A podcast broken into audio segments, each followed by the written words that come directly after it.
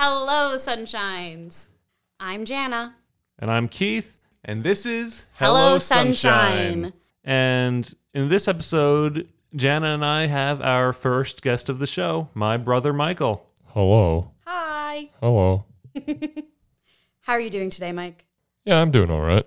This is episode two of the podcast, but in case any listeners uh, didn't, well, catch the first episode, this is a mental health focused podcast. And for today's episode, we are going to be talking about experiences in the mental health world with Mike, his personal experiences. Uh, the focus is going to be more around um, people such as myself and Mike who have been dealing with mental wellness and mental issues for a longer period of time. So I'd say that we're pretty.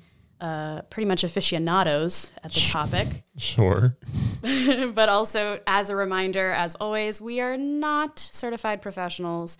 We Not are- at all. So, yeah, basically take everything with a grain of salt that you hear in this episode.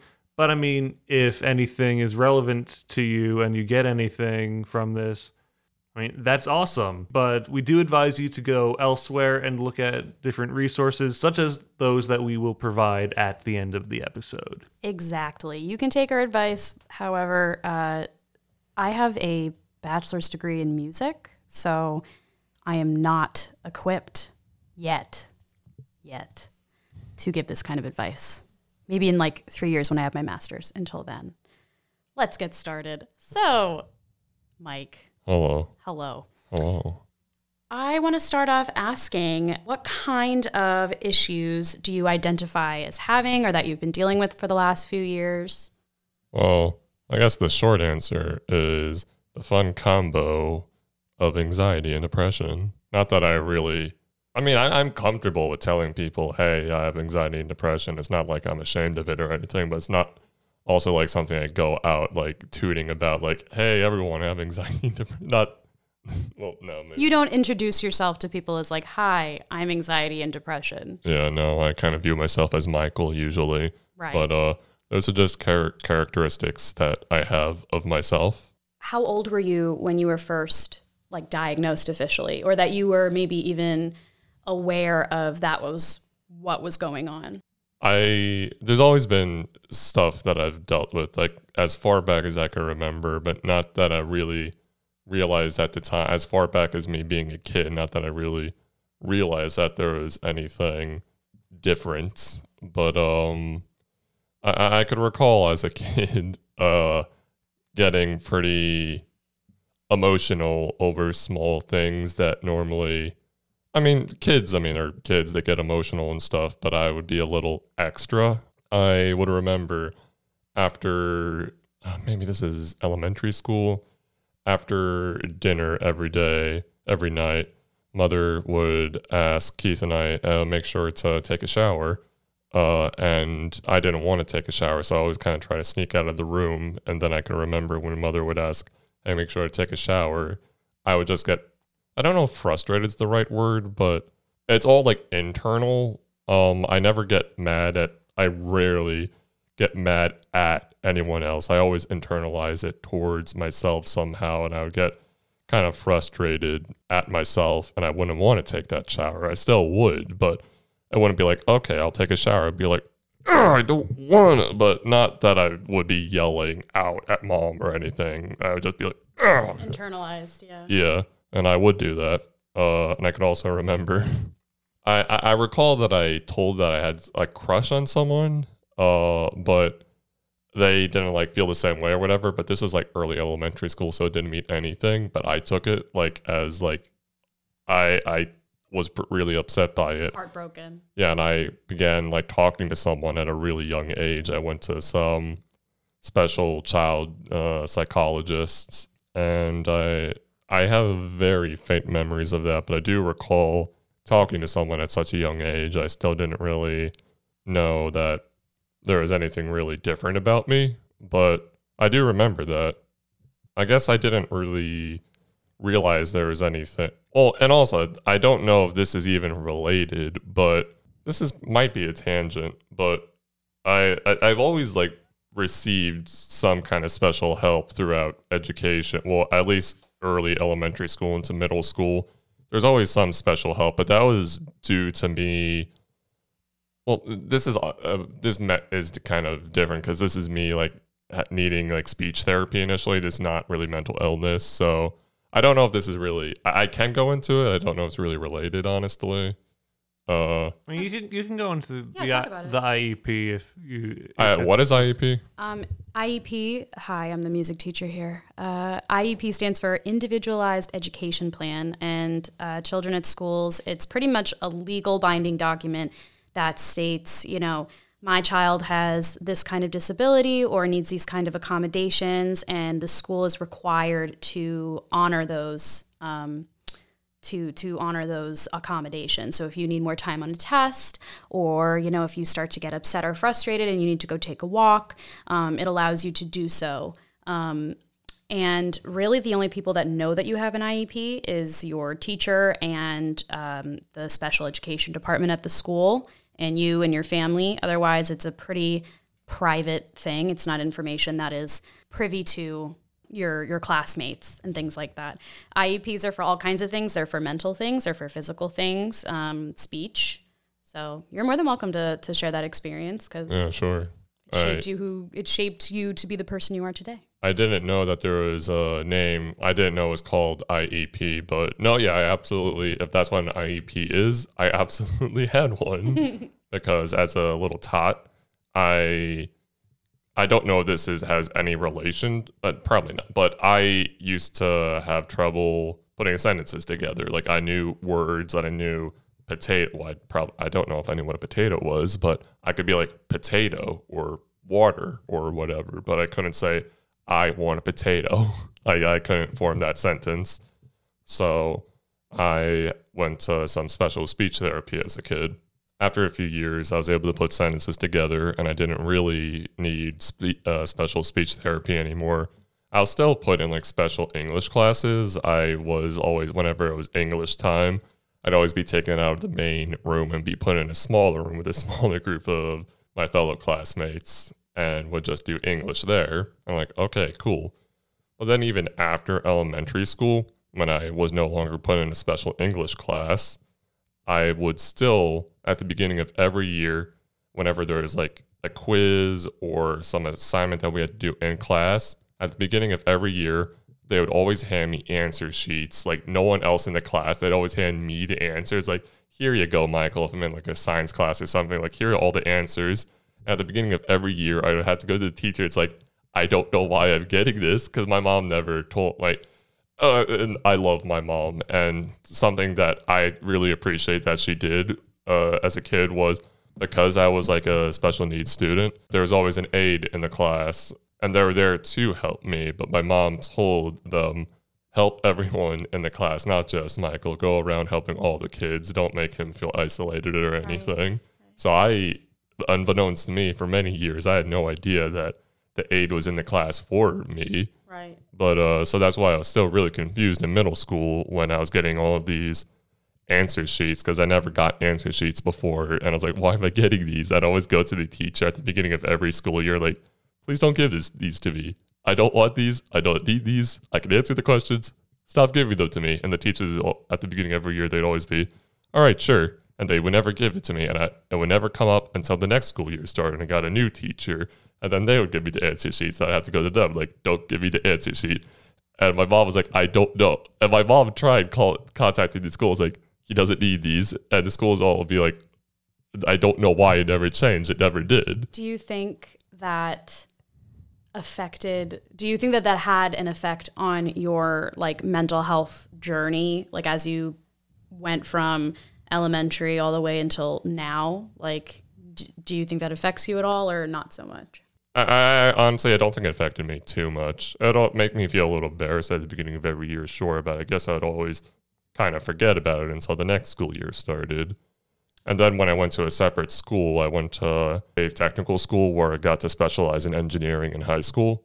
And it didn't follow me there. So I was just a normal, regular student, along with, well, it's actually, well, I find it's funny that I say normal, regular student in high school because that's kind of when I started realizing that I have some uh, anxiety. I had some anxiety issues back uh, in high school. Yeah, that's definitely when that started to show up and be a little bit more clear. Yeah. Um, I up until then, I would always be able to finish all my homework assignments on time. Well, last minute, maybe like, hey, uh, I'd always be able to push off assignments to the last minute. I'd be able to finish them on, t- uh, be able to finish them no problem. I'd hand them in. There'd be no problems.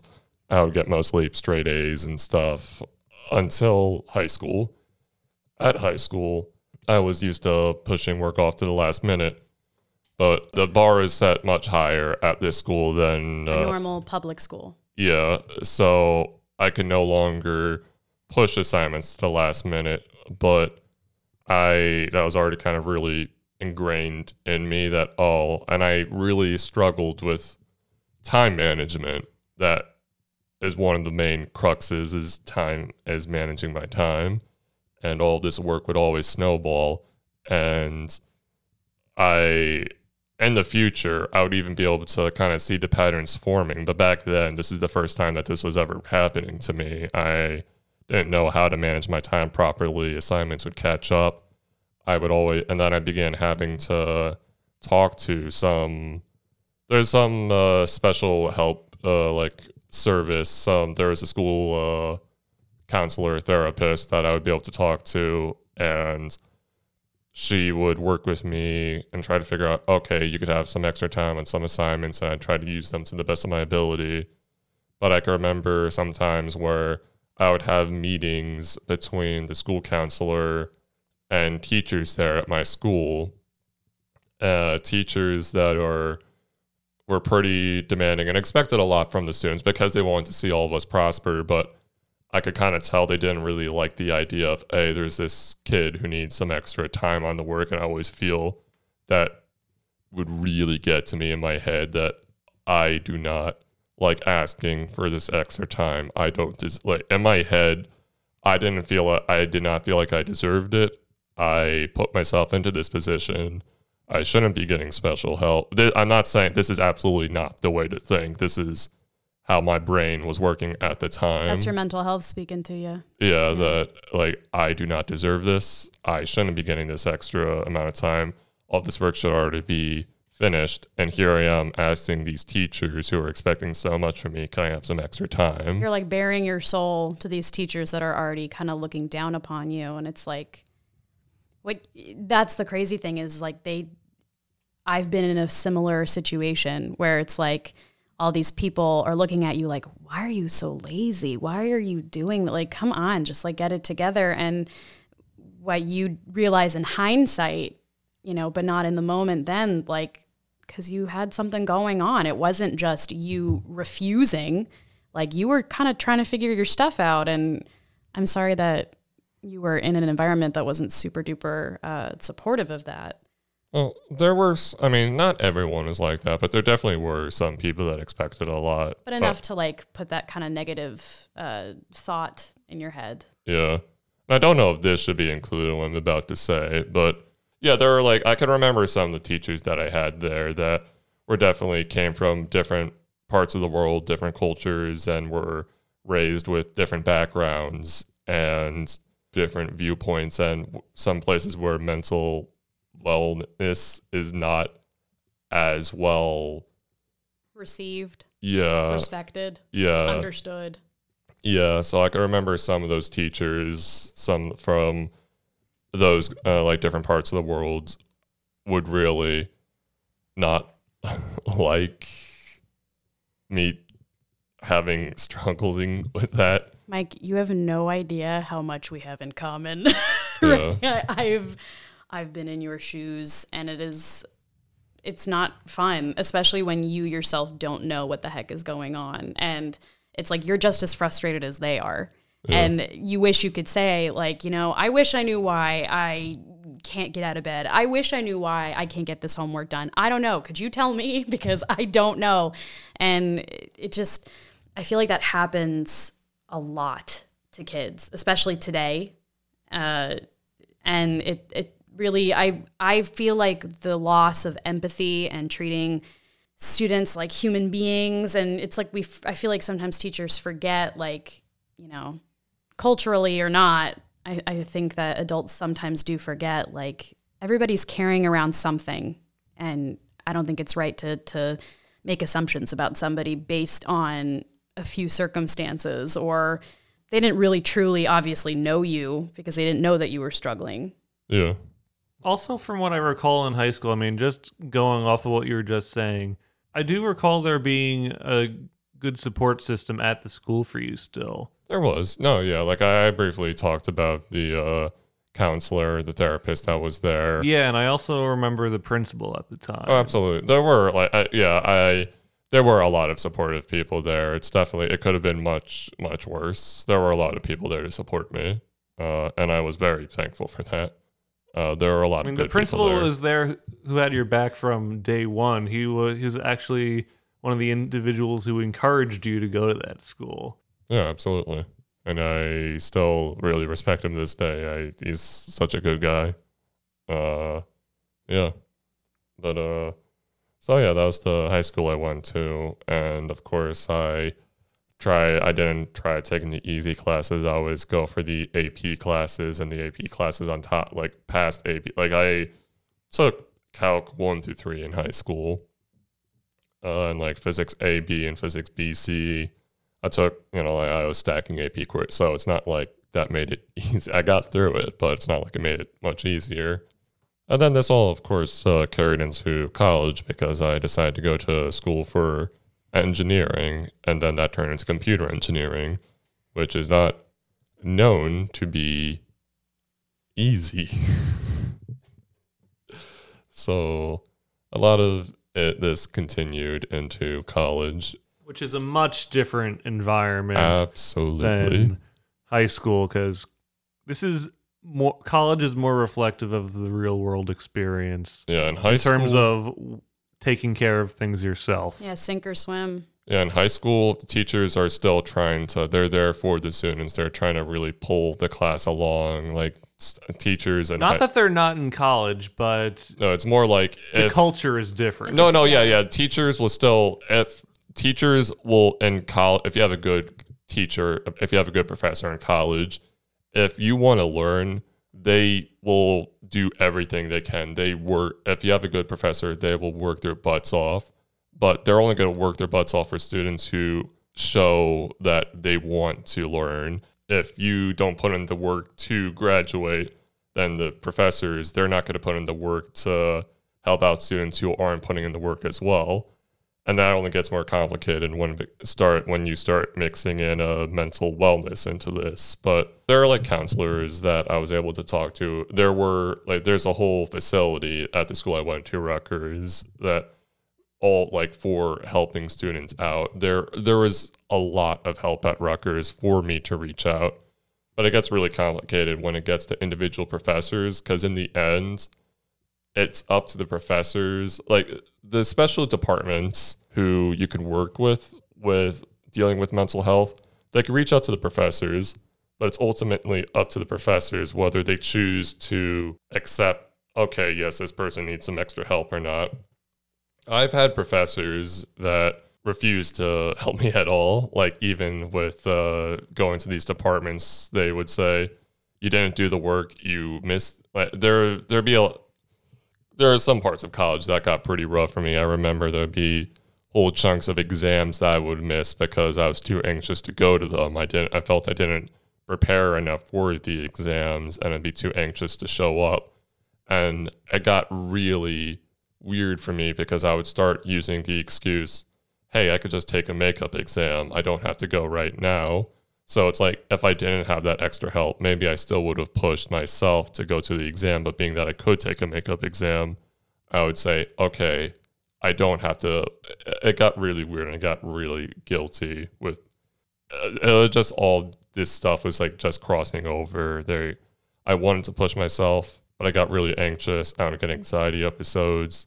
It became a mess. I really had a hard time managing all this work and there's a lot of work expected for computer engineers and many different programs but from my experience a lot is expected of computer engineers and it got rough. There were some professors that were just one of the roughest things I can remember from college is there's this one professor I had for one class, and I was not doing well in his class.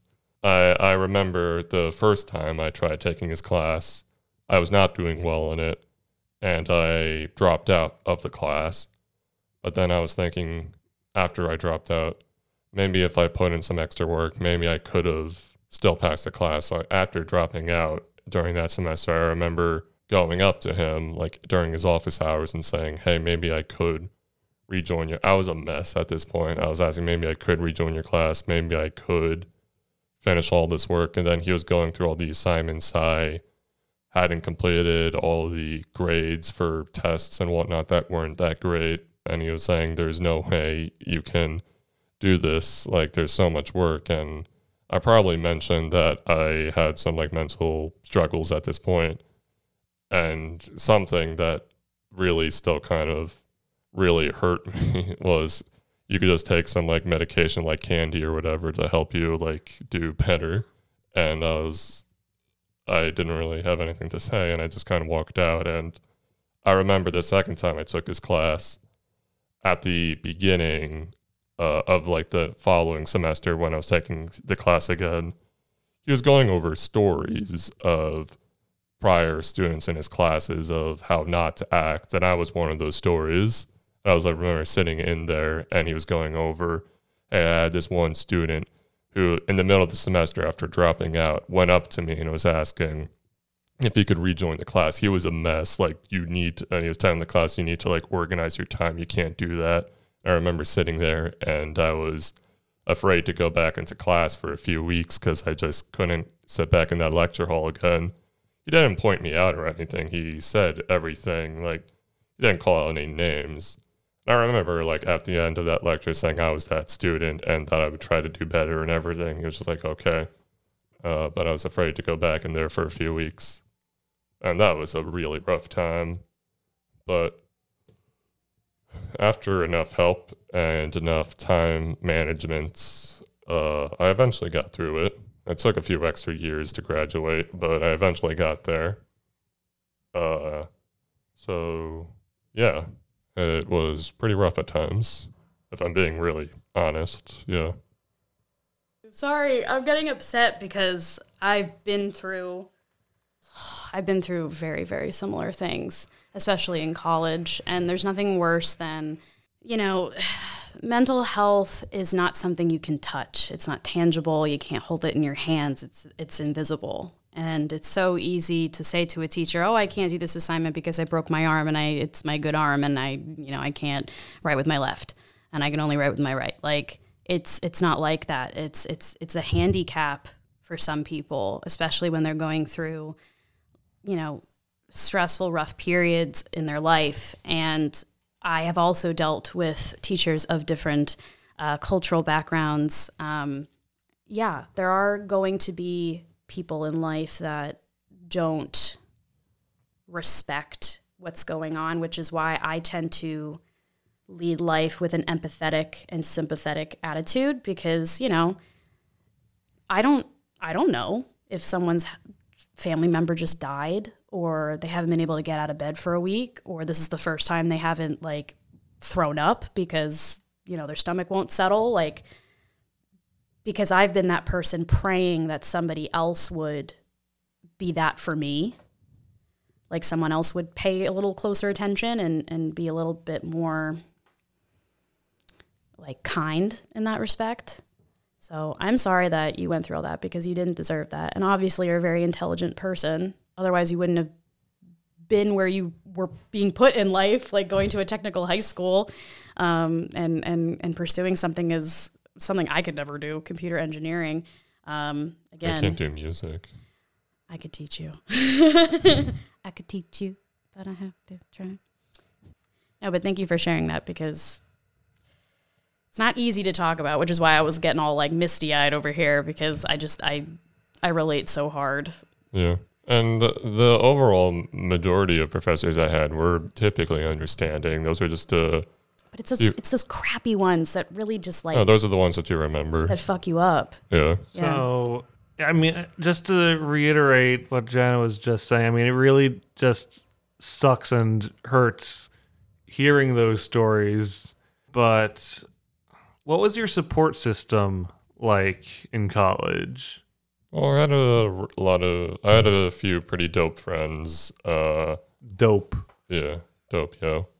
Uh, and one thing that I learned a little too late in engineering school, but that could apply to many other schools, is I would sometimes be really anxious to go to classes because I would think, oh, I don't know enough. I didn't read this chapter. I'm not going to be able to follow the lesson plan or anything.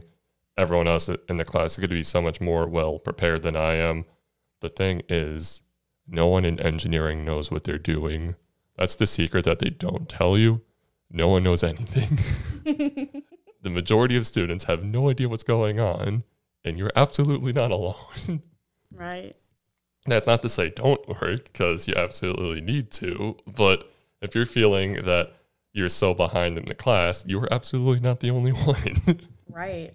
But kind of like circling back to your experiences in college and um, which by the way you graduated this spring so congratulations Thank you. i think i want to bring up the point that not everybody's journey is linear I took seven years to graduate a four year program. and that's okay like Yeah. you don't everyone from the day that we are born is beaten into our brains that we have to finish you know we have to go away to school we have to finish a degree in four years and then we get married have kids live life die like that's that's the kosher way the the the timeline that is kind of ingrained in us but Four years isn't necessarily normal. Like, I graduated in four years personally, but if anything, I still felt odd on my ends because out of everyone that was close to me, both from back at home and who I went to college with, no one else graduated along with me. right I was on that boat alone. yeah, it's it's not not everybody's journey ends in four years. I mean, there were times with you know in regard to my mental health where my mom was like, maybe we should take a break, and mm. I would consider it, and then I'd say, you know what, no, I just want to get this the hell over with, Yeah. so I that can was be the same with you, Mike. Yeah, no, yeah. Right. And the, the extra few years did provide some benefits. Like I got to, per- I got to do some research, you know, within the uh, neuroscience department at Rutgers, which is absolutely fascinating, and I love doing it. So there were positives that came out of it. I got to spend more time doing my research and learning machine learning and whatnot. So that was pretty dope. Right. And like just because it took a little extra time doesn't mean that you're going to be any less of a computer engineer. Yeah. Just like me not still not understanding what the hell an Aeolian scale is, okay? That's fine. I'm I'm a very effective teacher. I've been told so. So Honestly, anyone that's doing any form of engineering, especially computer engineer, computer engineering, you already kind of have a mental illness. Like you, no sane person goes through those programs. so, yeah.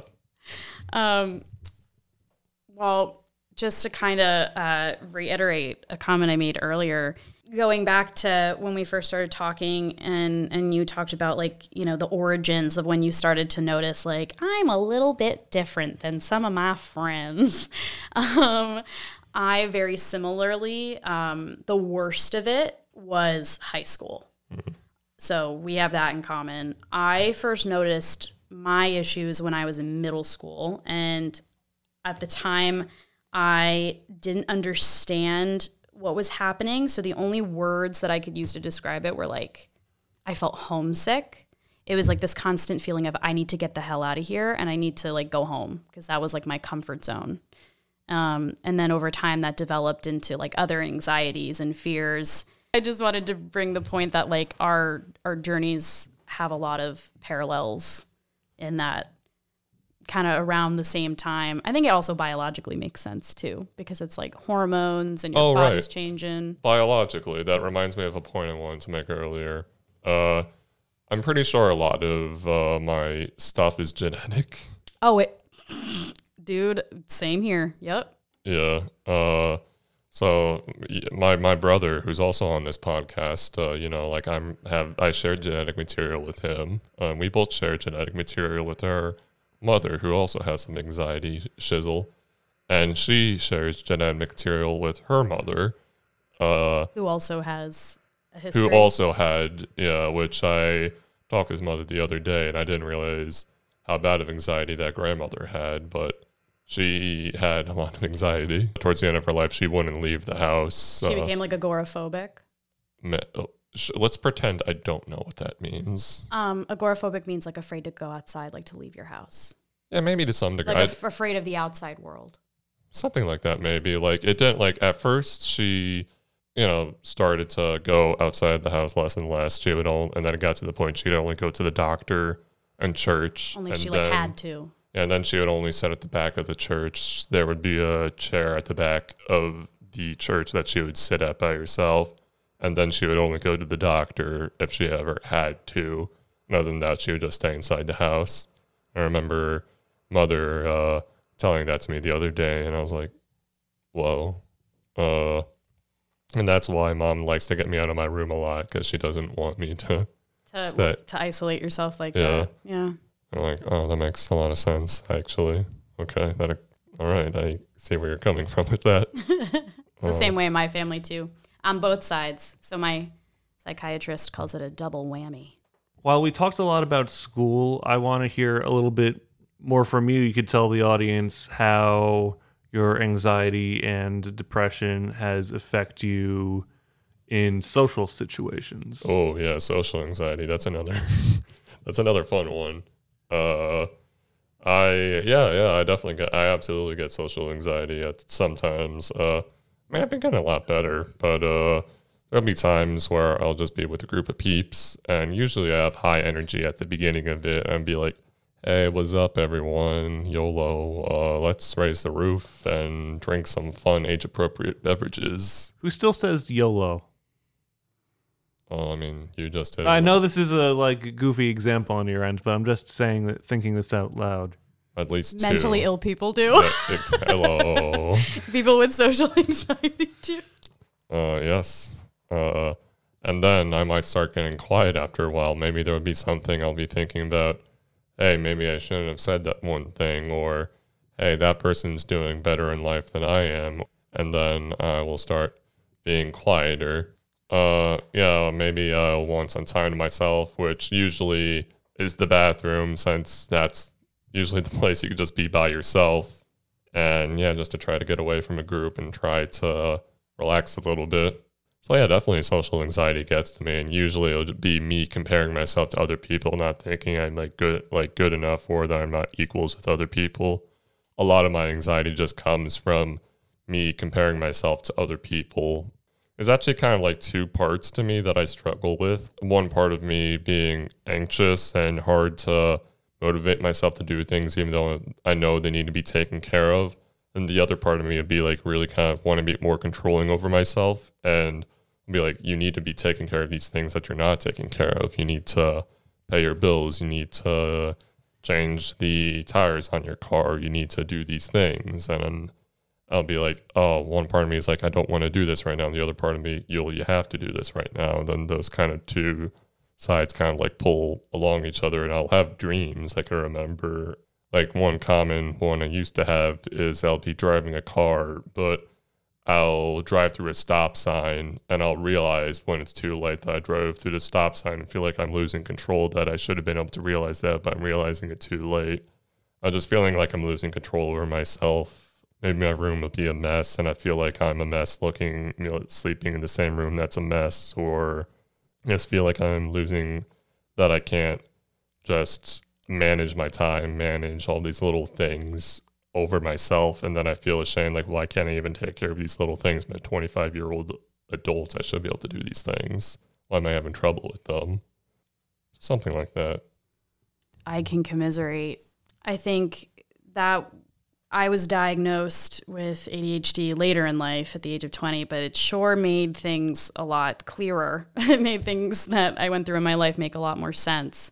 Things like you just said, like the motivation to do simple things, like take care of myself, um, which I think the best motivation for me sometimes, like as unhealthy as this is, is anxiety. Like, you there know, are healthy forms of right. like anxiety is a normal emotion Absolutely. that to a degree, healthy humans do have anxiety. Like we've Right. evolved to have it. It's just that it's imbalanced in some people. Right. Unba- I mean, anxiety is a form of energy. And a big thing is, again, as we established, I'm not a mental health professional, but from the way I try to frame it for myself, being a form of energy, it has to be expelled some way. Uh, that's Yeah. the best way to get rid of it. So, I mean, in that, what you're saying, like the best form of motivation in times could be anxiety. It's just like using it to force you to do something in some situations. Because uh, otherwise, I mean, if you hold in and bottle that anxiety, that just builds up and makes you feel physically or mentally uncomfortable or unstable. So it's an energy that you have to find the best way for you to expel and tr- maybe be productive with it or take the load off, just go for a run. I don't know what. Go for it's- walks. Walks are like So good for you. about the best thing if you're anxious go for a walk It and it doesn't have to be a long walk yeah it doesn't have to be a long walk it could just be a 10 minute walk it doesn't have to be a long one but go for walks and you don't have to wait to be anxious to go for a walk Right. even if you're feeling all right go for a walk go for a walk those are good for your brain Hey, Micah, what are you suggesting for the audience to do? Go for a walk. Oh my goodness. Really, what a lot of my anxiety comes from, which I think a lot of people can agree with, is it's it's anxiety is the fear of fear. It's something that you can't control. And for somebody like me who has generalized anxiety disorder, and for a little bit um, panic disorder, which is it's like your body thinks that you are about to jump off a cliff but you're not about to jump off a cliff. You're sitting in your bedroom and everything's fine and you're safe and you're okay. But your body produces the um, the hormones and the adrenaline as if you're about to jump off of a cliff, and it kind of overwhelms your system to a point where sometimes you have an anxiety attack where and that looks different for lots of other people. So um, sometimes one way to help combat these feelings besides uh, breathing and meditation and things like that, or medication if need be. Um, journaling is a great one. Uh, songwriting, journaling, writing poetry, writing music, playing music, singing, um, going for walks, as, as, as Michael said 20,000 times. Um, What did he suggest? going for a walk. um, but yeah, like for me, like that form of self care is definitely having therapy once a week, um, especially not because I don't have a wonderful support system in my life. However, I sometimes feel like my problems are a little too big for my friends to solve. So I tend to save all my juicy stuff for um, when I have therapy because I feel like that's like my safe haven to to be fully uh, transparent and honest. But I definitely can vouch for the fact that writing things down definitely helps. Um, just finding a way to express it, and then you can either keep your notes, or you can burn them in the fire, or you can send them off in a balloon, um, or you can eat them. But then you'd be eating your own feelings, and, and I don't think that's very healthy. And plus, I don't think it's good to eat. Well, what I'm assuming is paper. Yeah. But I mean, like, If- reduce, if reuse, you- recycle. But what if you wrote your feelings in cake icing on top of a cake? Is that a good way of eating your feelings? Yes, absolutely. Um, definitely not the healthiest. However, No, because I feel like we're going to talk about like physical health in another episode, and I don't. Oh, for thi- I don't think cake is a good example. no, but episode It's not the best. I mean, some we're not going to endorse it. what's important is to do something that means something to you as an individual. i love oatmeal oatmeal is so good All right, so i then, love putting berries in there so write a message with berries right, just write like self-loathing. Eat that shit. Eat it up. Digest it. I don't really want it. Every time I make oatmeal, I don't want to painstakingly write a message and that, that message being self-loathing. that was just whatever That was the first thing that came into my head. and just like make a smiley face or something. Sure, Thank you. absolutely, With blueberries. yes. Could a strawberry be like the nose? You know what? Can I cheat and put a banana as the Sky- smile? Sky's the limit, Mike. Okay. Cool. Thank you. Anyway, is there anything else? I'm not you talking want- about that sugary oatmeal either. I'm talking about that bland, healthy oatmeal, that good chisel. That good, I do cheat. I do the one minute oatmeal, but it's still good, yo. So, originally, when Keith and I discussed the idea for this podcast, um, we wanted to talk about a multitude of different topics, and the one of, you know, people who have been in the world of mental health for a while, who've been dealing with it for a while, getting treatment for a while, and just kind of getting their perspective of, of their journey and where they are now and how they got there. And um, so I just, first of all, want to thank you, Mike, for being so vulnerable and for sharing your story because I think it's important that people know that you made it to the other side, Yeah. which is like key to remember is no feeling is final. Like my therapist, hey Karen, always says, you know, every time I think of I can't do something, she says, "Well, Jana, you've been successful up to this point. You've made it over every bridge." Yeah, just one step at a time, really. Uh, just Yeah. when you have one, when there's a big thing to do, just don't look at it as a big thing. Just Step by it. step. yeah, by Multiple little things. yeah. Exactly. You have a big box of chocolates. You don't eat. Well, I mean, you could actually. That does sound pretty good. I kind of want to have an entire box of chocolates right now, but normally you just have one chocolate at a time. That's a Oh. weird analogy. Well, Okay, Forrest. until. so, with that being said, we're going to wrap up today's episode uh, by sharing some different uh, resources that you can reach out to if need be. There's Psychology Today, which is a magazine and a website where you can find a therapist in your area that uh, is covered by your insurance. Also, we have suicidepreventionlifeline.org or crisis text line, uh, text reason to 741741. It's free, confidential, and 24 7. You are not alone in your mental health journey. Please reach out if you need help. There's no shame in asking for help. And on top of that, even though we brought up those professional sources, I'm going to remind you that we have our own social media. So be sure to check out what we post there, whether it be advice or insight, or we're just sharing when there's going to be a new episode released. So, signing off now, I'd like to say things may not always be easy. But don't forget to try to stay on the bright side. Bye, guys. Bye. Bye.